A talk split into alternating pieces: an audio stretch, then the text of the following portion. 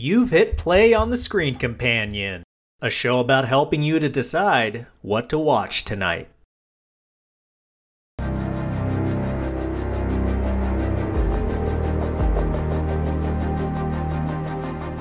Here we are today talking about history via cinema.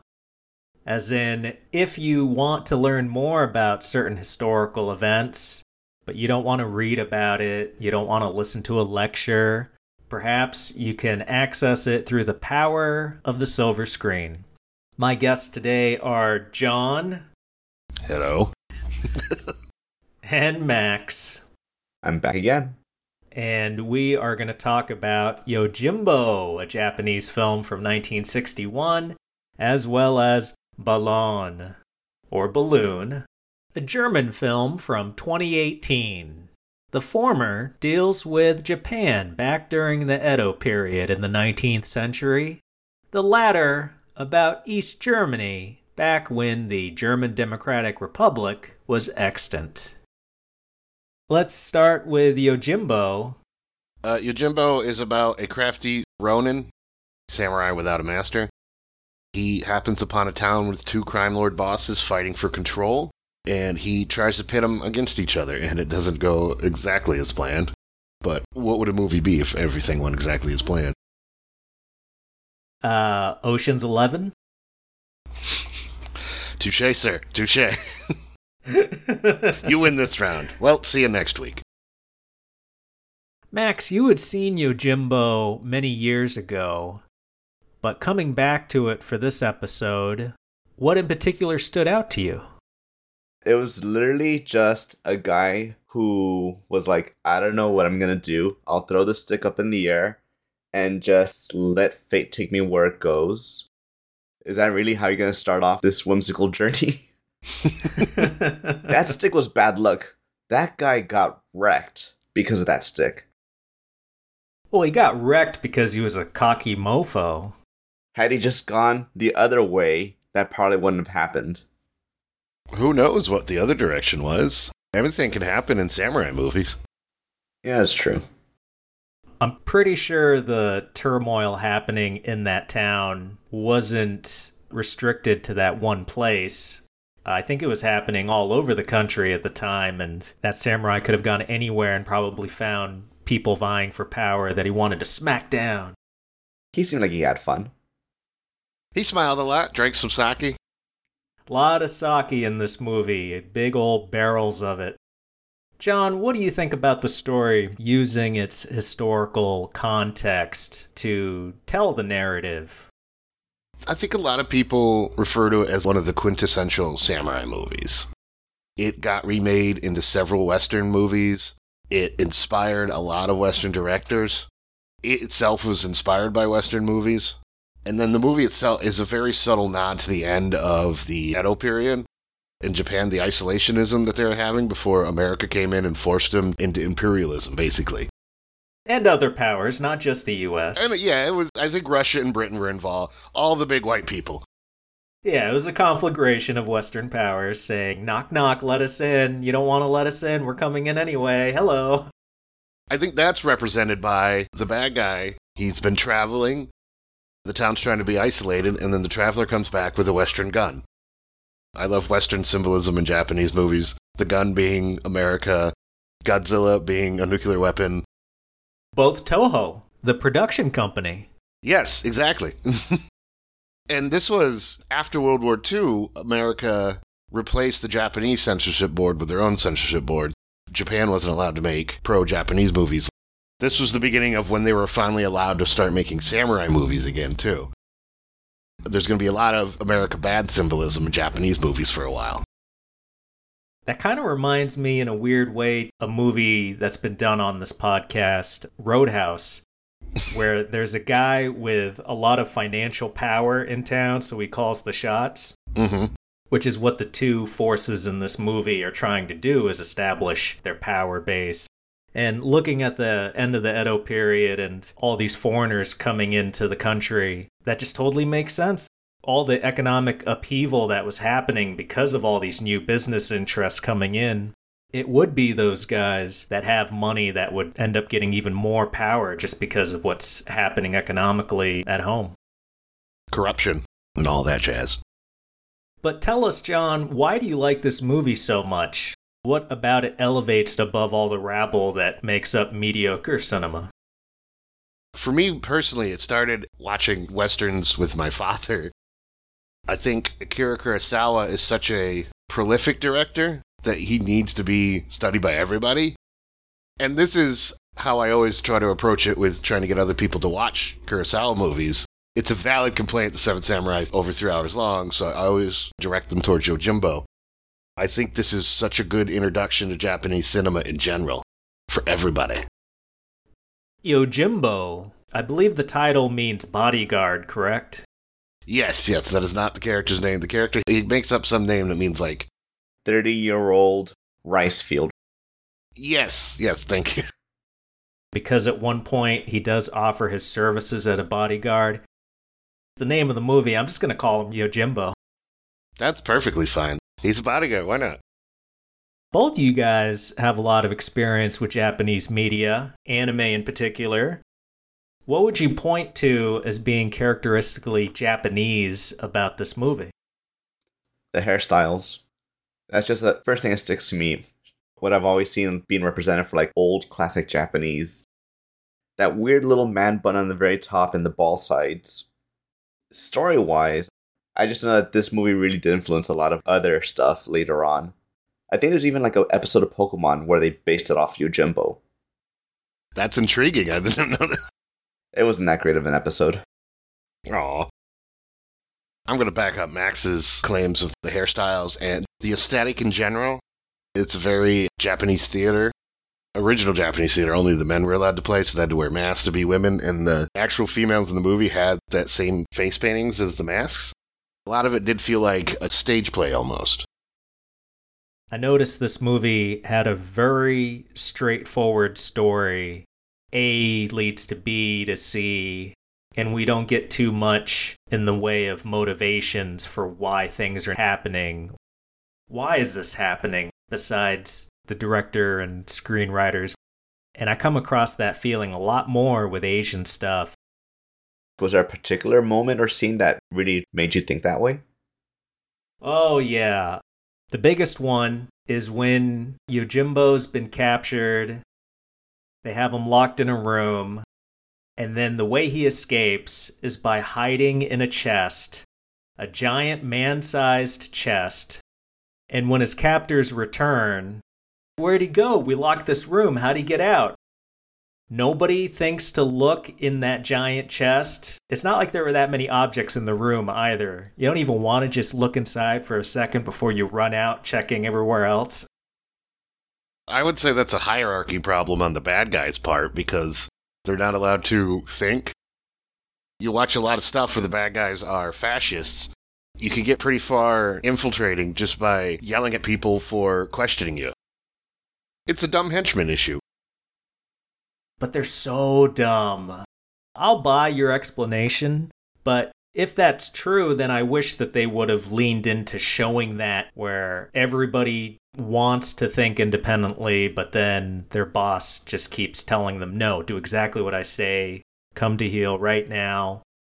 Instead of coming up with some detours, instead of the writers having to deal with this stuff of how real people would behave, they just go, well, this is how it happens, so that Yojimbo can seem clever, and then the next clever thing's gonna happen, and nobody's gonna really question it except for a couple points during the movie.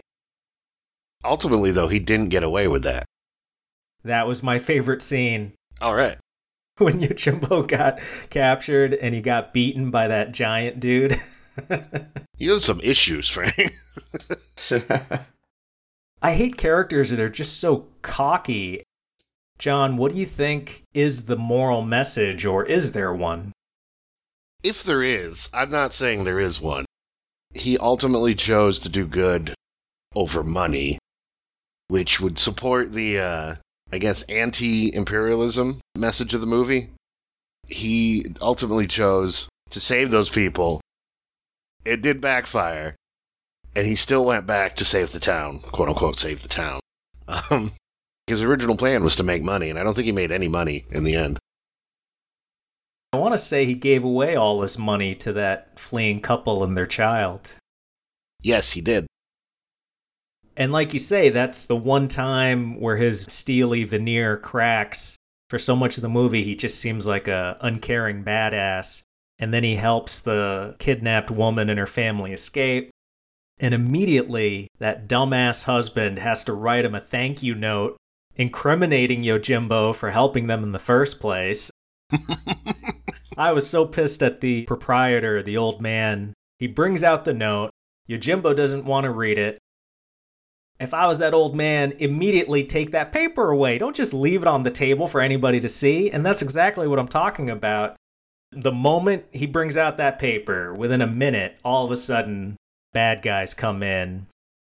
I just wish the characters had a few more moments of inspiration. Even that moment later on where Yojimbo's been beaten up and they're hiding him in a giant urn. Nobody thinks to check the giant urn, considering half the town is smashed and they're looking for Yojimbo. This old man and the coffin maker are carrying this giant man sized object and nobody wants to look in it. so I do have a good way to explain why everyone's so stupid. You gotta remember at the very beginning, they're like, I don't wanna be a farmer. I wanna get rich quick. I'm gonna be a gambler, take my chances, and go work for these scumbags. And then you find out they're not being paid that well to begin with. So you gotta remember, all these guys just wanna try and make a quick buck. They have no real form of intelligence from the way it looks because they just came from nowhere. I want to say that's probably why so many things were able to slip through them. They're not paid to think, they're paid to do. Like working in a warehouse. Yes, exactly. Thank you. Take that, Frank.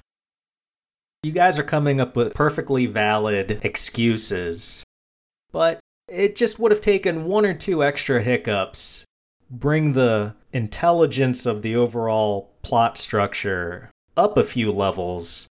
I liked that early on when he thinks he's just going to get both mobs to kill each other lickety split, like the first day he's in town. He has the two groups coming at each other, and then all of a sudden, isn't it like a, an official is coming to town and they don't want to air their dirty laundry in front of this official, so they have a momentary peace and Yojimbo is thwarted? It creates a new problem for him. And considering the movie is almost two hours long, it would have been nice to have a little more complexity to it. Let me take this short break to thank the listeners, both domestic and foreign. We've reached folks in the UK, Germany, India, Japan, Spain, Brazil. What a pleasure it is to connect with you all. Any questions, comments, or recommendations you'd like to give us, send those to the screen companion at gmail.com. TSC is available on sites including Podbean, Spotify, Amazon Music Podcasts, and even YouTube. Besides listening to each new episode, support the Screen Companion further by getting a digital or print copy of my novel, Traversal The Weight of Worlds available on Amazon. Now, back to talking about Yojimbo. Favorite scenes and performances. Max, what were some of yours? I was all about the constable because he was just so cartoony. Oh man, uh, this guy always cackling in the background. it's just so over the top. Well, he goes completely fruitcake nutty by the end of it, doesn't he? Mm-hmm. He gets taken out at the end. It's like, oh, I just kind of hear him wail a bit. It's like, all right, fun's over. He's the guy that's banging on the prayer drum at the end, right? No, no, that, I think that was like the mayor. No, he was the guy who came out with the sticks to chime the clock. Like, it's two o'clock, it's noon. Oh, I thought that guy was the mayor. I thought he was too. yeah. Huh. Maybe I got it wrong. I have to say, differentiating certain actors was hard enough when allowing for color might have made their outfits a bit more distinct and easier to tell apart. Whether we're right or Max is right, it's hard to tell some of them apart. Their hairstyles are almost all the same. The same hairstyle, the same outfit. Um, I'm not going to say they all look the same.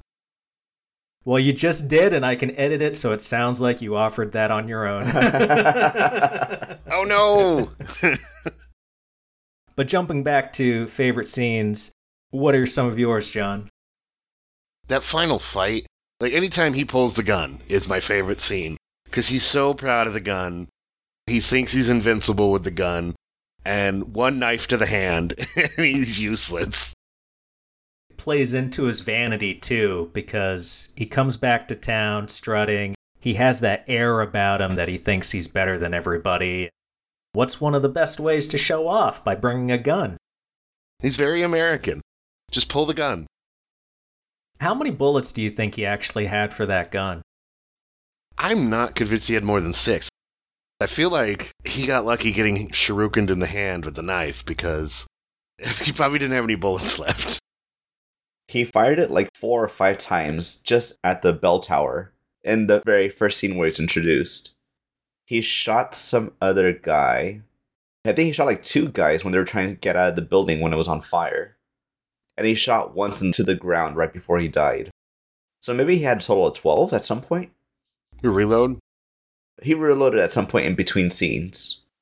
He got a courtesy round for buying the gun from uh I'm gonna say a Dutch merchant, so that it's not all anti-American sentiment. You can hide a lot of bullets in those kimonos. I don't think I'd want to be the proprietor of a Japanese 7 Eleven. I'd be watching people all the time thinking they're stealing stuff. that was a little detail. Did it strike you guys as fanciful, especially Yojimbo, where they're like hiding their hands inside their gigantic sleeves? it's cold. It's a weird way to walk around. It's very cold and windy out there. Yeah, it's cold and windy. You gotta get your stuff in. Yojimbo was not wearing layers like everybody else was. Um so he's gotta keep himself warm somehow. They didn't show it enough. I liked how he was able to get his arm in without needing any help. Not even from another arm. Like he could just pull him in and turtle. But it's not the most heroic looking posture. Even the guy with the gun does it too. He does. He keeps the gun in. That aspect, I think, worked better in the Fistful of Dollars remake. But they could just turtle in, and you don't know what's going on inside that kimono when a gun's involved. When he draws the gun out from his cleavage and the gun just pokes out. Yeah. And remember, I got the gun. How about criticisms for this movie? Jon, do you have any? I feel your criticism about things just happening. It's a very specific type of drama, so that's how it's going to go down. Jidaigeki? Costume drama? Oh, So basically, it's a period piece. I think it's a melodrama where things happen and the people react, versus a drama is where the people react, then things happen. how many Kurosawa films have you seen? Oh, jeez. Not more than 10. It took him a while to make a movie. He would hand paint every storyboard, watercolor stuff. And then when they made a movie, I think him and the entire crew would just live together. Oh, just fellas being fellas, hanging out, making movies. Yeah, exactly. How about you, Max? Do you have any other criticisms for this piece? Going back to the whole black and white thing, I agree that did make distinguishing the characters harder. At the same time, it's kind of like if it was in color, can you really do that anymore at this point? It's black and white, it's become a bit of a classic piece. That's all I can envision it as anymore. And I feel like going to color would betray some aesthetic of the movie. I would agree with that 100%. During the transition to color in American cinema history, when a black and white movie came out, it was advertised as coming out in glorious black and white. Uh-huh. Yeah, I know, like a lot of old Abbott and Costello comedies would always be advertised as inglorious black and white. also known as they were being cheap bastards. You can't throw Birth of a Nation money at a comedy. well, I know I've seen this movie on a lot of greatest films ever lists. What do you think about that assertion? Do you think it really holds? Greatest. I don't know if it's a top 10 because I don't think a lot of other people in my like circle of friends have ever even heard of this movie. I don't think it has that kind of claim like The Godfather or something that's well known in that regard. It is a good movie, but it hurts to say it, but I don't think it's to that level. I don't think it's one of the greatest. If you threw it into an American's hands and it was an American movie made in the early 60s, would it be anything special? It was remade as A Fistful of Dollars, starring Clint Eastwood, by Sergio Leone, who was an Italian director. It was made with Americans, but like you say, it's a spaghetti western. Mm-hmm. Of that Man with No Name trilogy, it's not the most popular one. You got to go good and bad, the ugly. So I suppose you do have a point there too. That even as an American remake, it's still not the most popular one. As we wrap up our conversation about Yojimbo, Jon, can you give us a few extra tidbits about the historical setting since we are talking about these movies as examples of watching history? So this movie takes place about 300 years after uh, the Warring States era. Oda Nobunaga is very famous for. Didn't even win. I don't know why he's the famous guy. Ieyasu Tokugawa, I think, ended up taking over Japan and started the Edo period of isolationism. Were these guys emperors? Tokugawa was. Nobunaga was just a fighter. He was just a freedom fighter.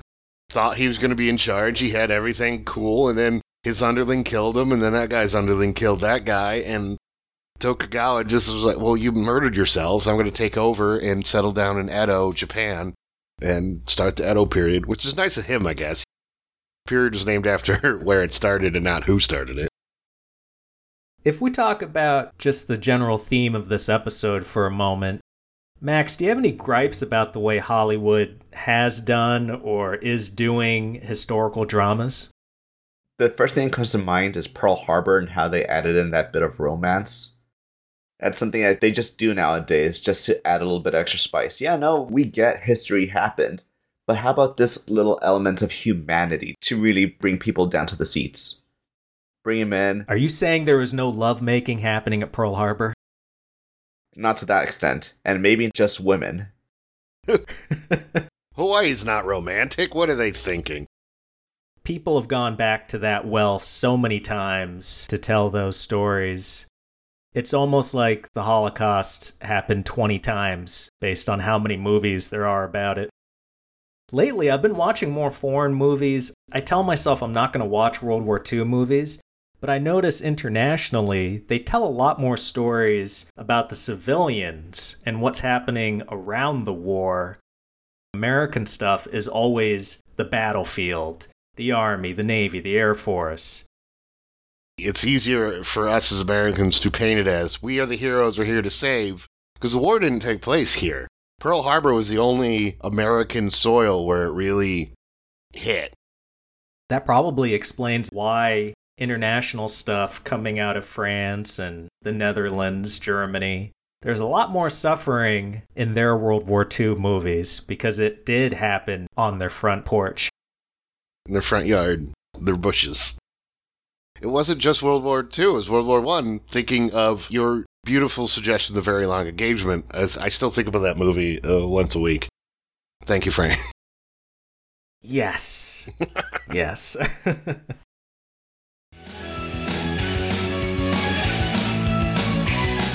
As we move on to Ballon, a German film. This one takes place in 1979, at a time when Germany was split, and it follows two families attempting to escape the communist German Democratic Republic for the capitalist minded West via a hot air balloon.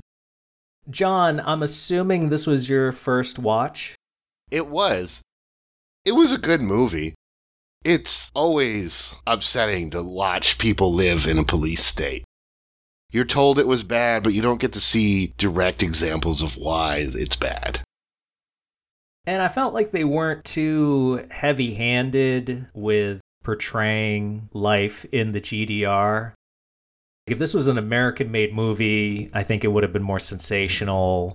The uh, lieutenant colonel that's chasing the families, he probably would be uh, twisting the ends of his mustache.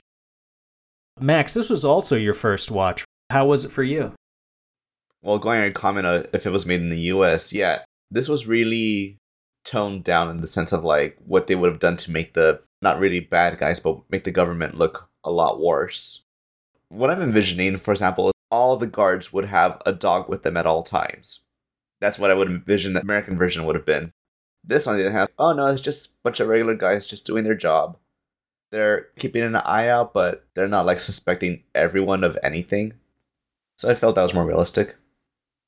And Jon, in its depiction of East Germany, what about the setting stuck out to you the most? The setting specifically just was a small town.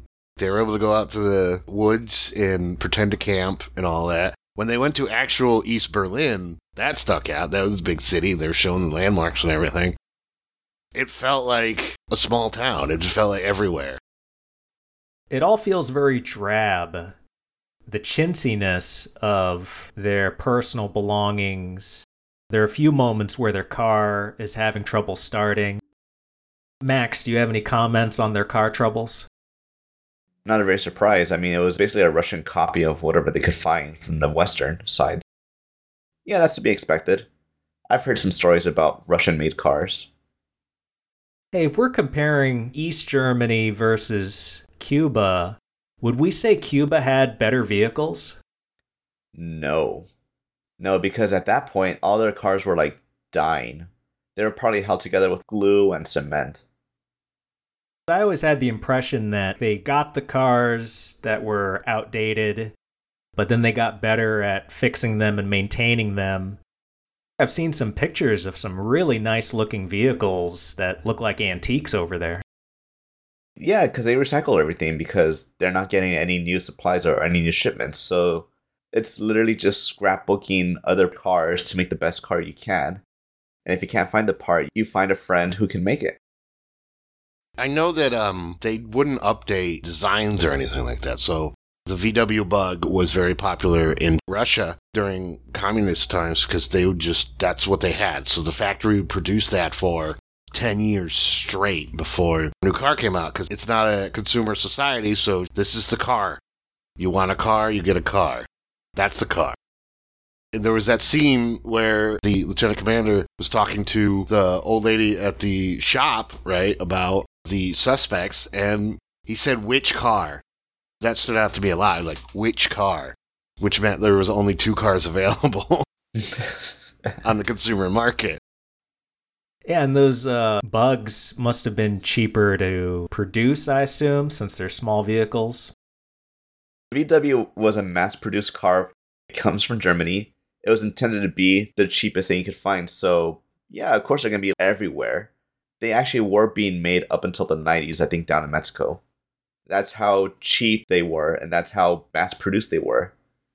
Going back to what Jon said, yeah, basically Russia had like, all right, you want a car? Here's one or two or three options. I forget how many options they really had. It was super limited. I'm pretty sure they even had maybe two colors you could pick from. You had to, I believe, apply for a car too because demand was so heavy and supply was so small. I mean, how do you even really get a car in Russia, anyways? How do you even do that now? I don't know. Jon, what were some of your favorite scenes? It's still with me. There's that scene when the teacher was talking to the little kids, right? And uh like out of a horror movie. Yeah, it would. It'd be like, well, my daddy's supposed to be an ambulance driver. Well, my daddy's working on a project in the basement. And the teacher's like, well, you can tell me the truth. What's he working on? And then it cuts, so you think, like, oh, God, they're caught. And then the inspector man comes and talks to the kid, and the teacher interrupts her, like, oh, they're making flat. I was like, that was so intense. I was just like, dumb little kid's gonna ruin everything. I was worried about the children ruining everything the most during this whole movie. Well, children were a big leak of secrets. And there are a lot of documented cases of not only children, fathers, sisters, uncles reporting to the Stasi on their family members. And when the wall fell, the people wanted to see their records and see who informed on them. That caused a lot of strife among families. Damn. I didn't know that. That's not surprising, but I didn't know that. Would it surprise you to know that when the wall fell and Germany was going to be reunified, that the Stasi attempted to burn all those records, but a group of citizens stopped them because they wanted to know what spying that had been done on their own people? That, yeah, I could see that 100%. It's like raiding a house looking for drugs. There is not a toilet big enough for them to have flushed all those records. I love that most movies might be them making the balloon and then you only see the flight at the very end. They cut through the tension almost immediately. We get to see them on the balloon in the first 20 minutes.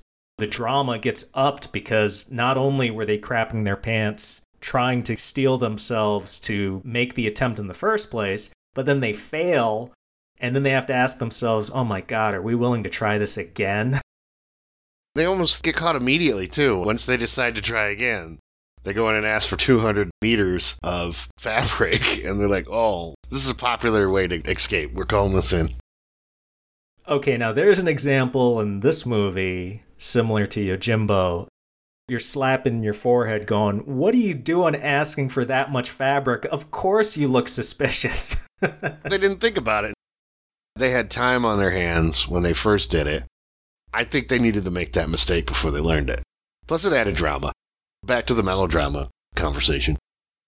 I also really liked how the inspector explained it away. It's like, oh, they're not dumb. They're just really desperate. This is how they slip up. We're getting closer, guys.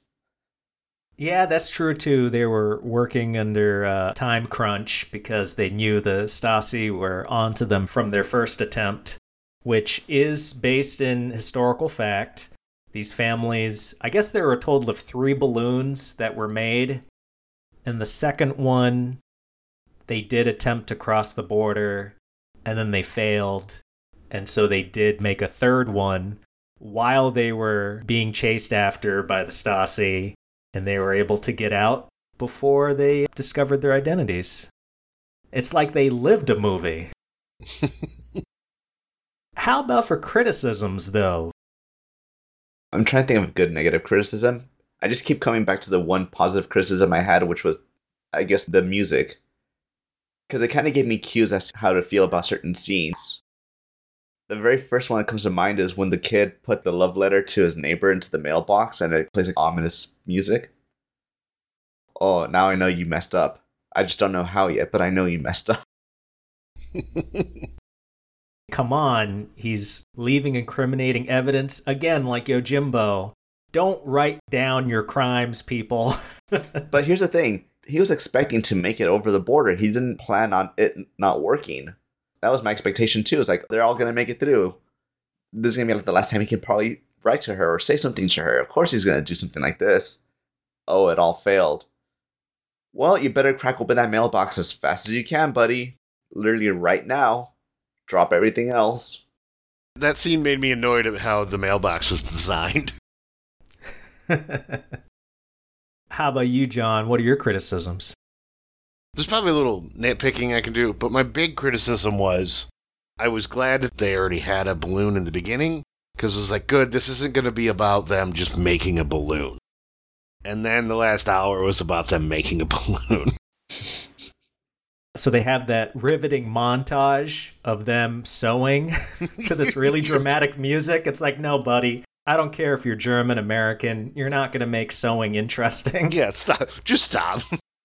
Show the minute hand on a clock zip by really fast and just cut to them with the balloon. yeah. Even though it's historically accurate, I wish that they had consolidated the two families into one. Because I don't think either family really has much character development or subplots going on. Center the story around the main family because we spend most of the movie with them, the Strelzyks. Yeah centered around them and expand on the scenes that involved that stepfather character who intimated an anti government position and little details like that between both families, merge it all into one. The movie spends so much time on the logistics of the hot air balloon, talking about how it works and how they're going to get across. How about a few more personal moments where maybe the father gets overlooked for a promotion for the 10th time because of socialist principles? Or expand on the mother's backstory because she has that one little detail about her older brother having been detained by the Stasi and she's afraid of getting caught. Delve into a bit more of why they think East Germany is so terrible and they need to take this extreme risk. I'll go against you on the combining of families thing. Fight, fight, fight. I think that would be a thing to praise him for. The movie Stand Deliver. I actually had an instructor who was one of those original kids, and I was excited to hear that. And then I found out, oh, wait, they combined his character with another kid. That seems like a bit of a jip to just rob him of his little tiny moment on screen, especially if it's people who are still alive and around. If they're around, maybe it's best keep the character separate but if all these people were wiped out and they're not around to see this film, all right, yeah, maybe it's fine to combine them. You both make compelling arguments. I do appreciate both positions. Thank you, Max, for defying me. if it's your first watch and you want the history of it and let it wash over you and ruminate on what really happened back then, then for sure having two families serves that a lot better. And it's still an enjoyable movie. But I think the difference between us is me coming back as a repeat viewer. This is where I start to pick apart the story a bit more and on a basic entertainment level, especially after the flack I threw Yojimbo's way. Mm-hmm. I wish the story had a bit more meat on the bones beyond just the hey, this is cool because it really happened angle of it in real life, how close were they to getting caught? Because this movie made it seem like they got out with the skin of their teeth. And I can see it in reality. They just like, no one was thinking about catching hot air balloons. they found the original attempt, that balloon. It makes their escape even more incredible when the Stasi knew exactly how they were doing it, and somehow they still were able to do it again. yeah, that is uh, there was a line about being like, well, we're either incompetent or traitors, and I guess they were just incompetent. To add a little more to the history of what's being depicted in the movie, I tried to look into like what actually happened to people after they made it to West Germany. The Federal Republic of Germany took in East Germans in order for them to get asylum, they had to have flee due to political, racial, or religious persecution. In the post war years leading up to the wall, millions emigrated and were placed in refugee camps until they could be processed for work and housing assignments. I read a figure that said time spent in these refugee camps could last for two to three months mainly because the West Germans had to deal with expanding their infrastructure to accommodate an influx of so many people. Because those millions from East Germany, that's just the figure for the East Germans. If we consider a bunch of other Eastern Bloc countries, that's even more people they have to deal with. After the wall, illegal immigration from the GDR dropped into the thousands when we're talking the whole period from when the wall went up through 1989. That wall really curbed immigration to the West. And I looked at what were the particulars of if you got caught trying to cross over in 1979 when this movie takes place. So, punishment could entail imprisonment up to eight years if it was deemed to be a severe case, as opposed to maybe one or two years if it wasn't. Now, what constituted a severe case? Well, among the many clauses, a severe case could be where the crime was executed with increased intensity. what does that that just sounds like Jesus. Yeah, that just sounds like uh a catch-all that they can use against you at any time. yeah, fascist lingo for just whatever we deem we don't care. It's like he he speed walked to the American embassy. That is increased intensity. Give him eight years. oh, and uh, another thing that could make it a severe case is if the crime was executed with other people. Oh, you tried to take your sister across the wall? That's a severe case, my friend. Your sibling was sick and we refused to treat, and you tried to go. Nope, going to jail. Which is a weird. It's because 79, you said it was what, eight to nine years? Yeah, if it was a severe case. Basically, you would go into jail, get out, then almost immediately you watch the regime that imprisoned you collapse, and then you're gifted with what you were trying to run to. What a society has to do, how they delude themselves, the ones in power at least, to go, we're going to keep you here for your own good. When reality, so many people left, causing a brain drain where all the skilled labor was going to the West, and that's why they stopped immigration. I don't want to keep calling it a fascist regime because it was communism. And it was totalitarian. Yeah, total, uh, that's a much better. I don't like it when you're smarter than me, Frank. I'm not. I'm just helping to get your smart words out. Oh my god, you're so good at this. Thank you. Did you have more to say? I, I got derailed by being upset by your intelligence. Um, any totalitarian government, trademark Frank, if you have to tell your people it's illegal to leave, you're terrible. You're awful.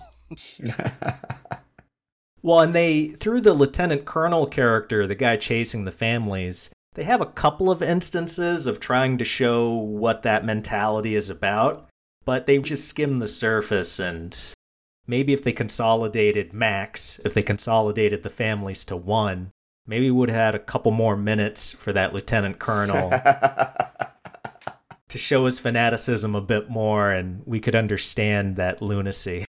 We need more airtime to show why the bad man is bad. It is one of those unique cases where the good guy and the bad guy never meet. And it's based on a true story, so why why romanticize it?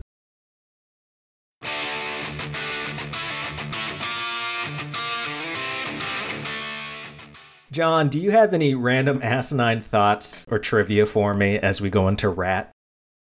I think the movie did a really good job of showing what it's like to live in a communist regime. I think at the end of it, most of that sucks. Is it I'm willing to risk plummeting to my death kind of sucks?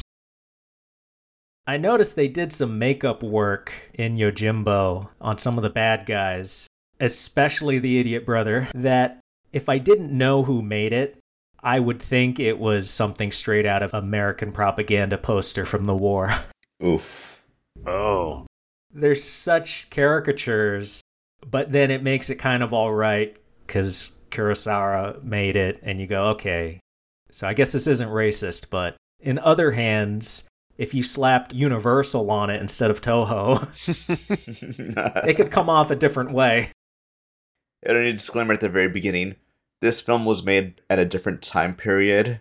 We have not changed it in order to keep it accurate to how it was. Do you have any random thoughts for us? Well, a little bit of trivia going back to Balloon. There was this YouTube video I saw from a YouTuber called Quickster, I think is how you pronounce it. He basically talked about how some Czechoslovakian pilots they were stuck in the Eastern Bloc and they wanted to defect. So they took up jobs as pilots for like the local airline and they started scheming together to steal three jets and fly them over the border onto the western side. The problem was they weren't the only ones who had this idea. Other pilots had done it before too, so they were really keeping an eye out for that kind of stuff. One day they all decided, okay, we ran out of time, we have to do this right now.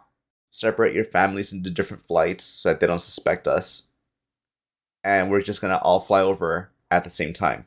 And they just brought all these other passengers along with them. Once they kind of clear like the dangerous part of the flight, and they inform the passengers, "Hey guys, we're going over to the west side. Does anyone else want to defect, or are you guys gonna go back to the east side? How do you want to do this?" A lot of people wanted to join them, but they had family that was still stuck, so they couldn't abandon them. But one guy who wasn't even part of the plan was like, "Yeah, yeah, I'll join you guys. Abandon my family? Sure. Later, fellas. and even like the president of the airline was on one of these flights and he was going nuts To the point where even when they landed, he was trying to tell everyone else on the flight if you stay in the plane, you're still on Eastern land, you will not be prosecuted, nothing will happen to you. And the pilots ended up beating him up just to like subdue him. Other pilots, because they couldn't abandon their family, were like, I can't go, man. Just make sure you hit me hard enough to leave a lump to make it look like I put up a fight. Oh, wow. Oh, one final rat.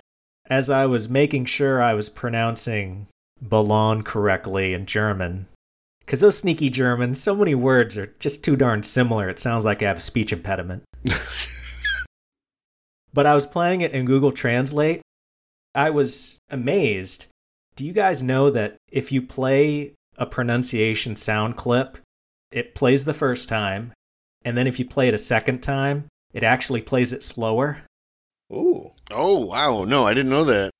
Thanks, AI. It makes sense, but I was surprised they put that detail in. So I was listening to a woman say, Ballon.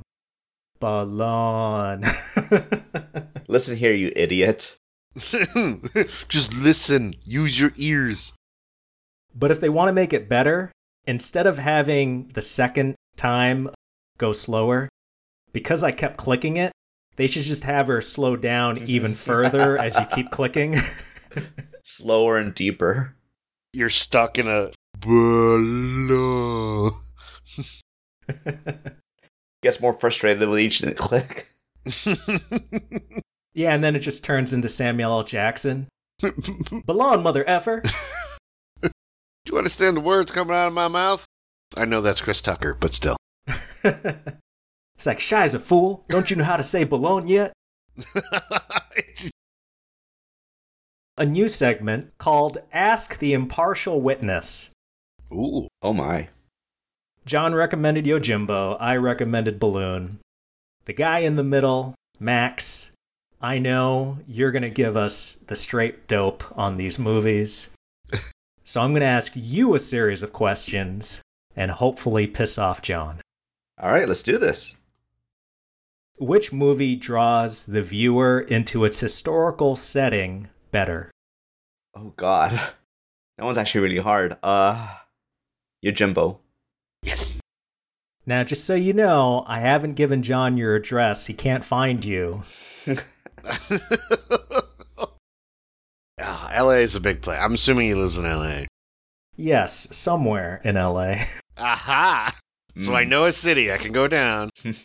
Just start yelling Max on the street because I also don't have your picture. What age would your children need to be in order for you to comfortably sit down and watch these two movies with them? Man, I feel like by the age of 10, maybe Balloon. There's nothing wrong with it, but I just think the attention span's not going to be there. Uh, 12 for Yojimbo. I was really surprised at a couple of moments of Quentin Tarantino level gore in Yojimbo. Japanese films inspired him a lot. I mean, Kill Bill is a love letter, if you call it that, to Japanese films.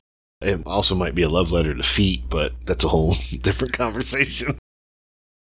Max, what is each movie's biggest weakness as far as leading to a bad viewing experience?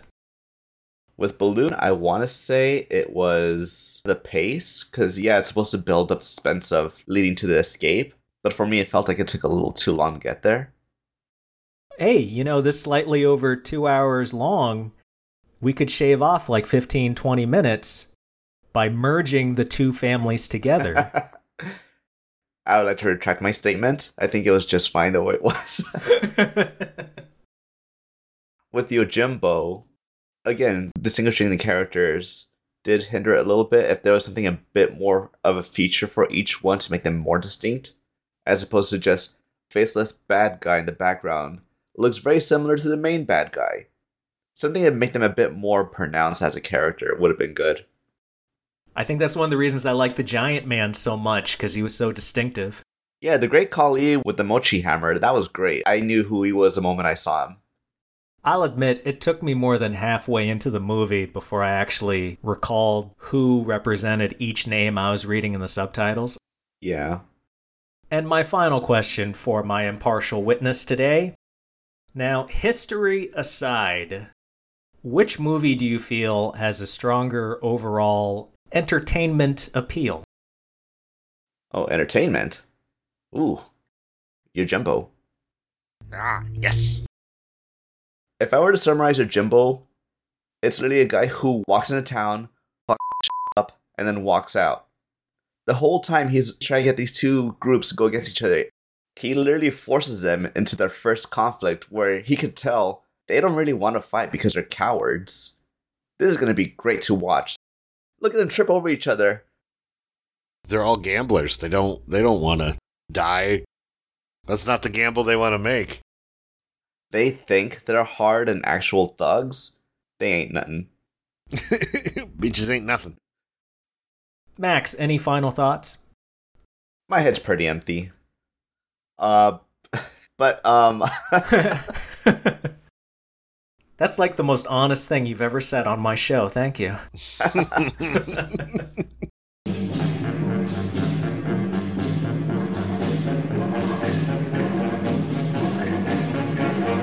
Jon, you're so into Japanese culture. Uh, what do you think about Japanese baseball? the Japanese can't throw.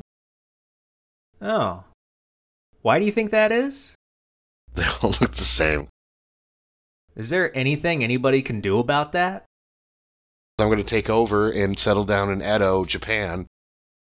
That's a bold statement, but I tell you, if anybody can do it and be welcomed with open arms by the Japanese people, I think it's safe to say that's going to be you, my friend. Yes, exactly. Thank you.